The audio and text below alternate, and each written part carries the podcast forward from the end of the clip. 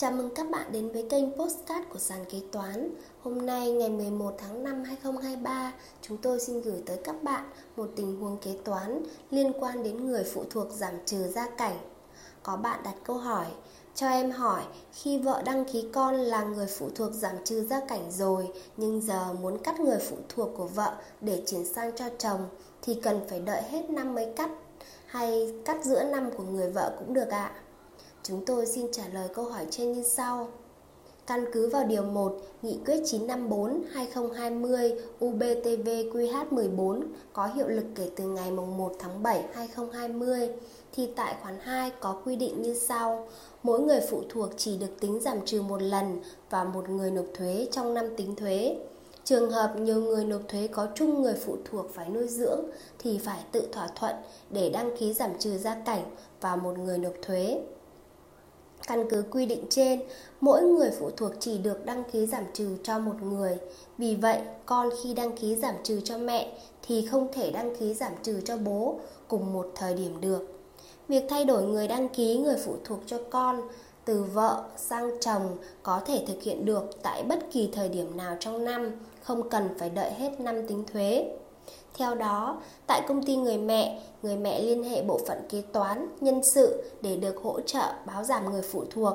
Sau khi đã báo giảm người phụ thuộc cho con tại công ty của người mẹ thì tại công ty của người bố sẽ tiến hành đăng ký người phụ thuộc giống như bình thường.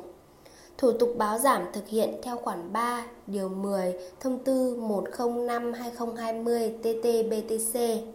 Thủ tục Cắt giảm cũng có thể thực hiện trên phần mềm hỗ trợ kê khai HTKK gửi online trên trang thuế điện tử của doanh nghiệp. Ví dụ, tại công ty vợ sẽ báo kế toán nhân sự kết thúc giảm người phụ thuộc vào tháng 5 2023.